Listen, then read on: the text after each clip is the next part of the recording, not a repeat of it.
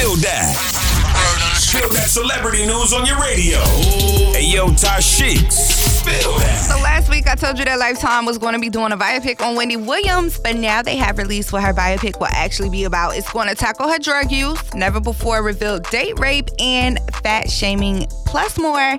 So this definitely might be, I'm not going to say might, this is definitely going to be a great biopic. Hopefully they capture everything the correct way and not go too far left. In other news, Christina Milian is pregnant. She is 37 years old and she just announced on Instagram that she is expecting her first child with her boyfriend, Matt.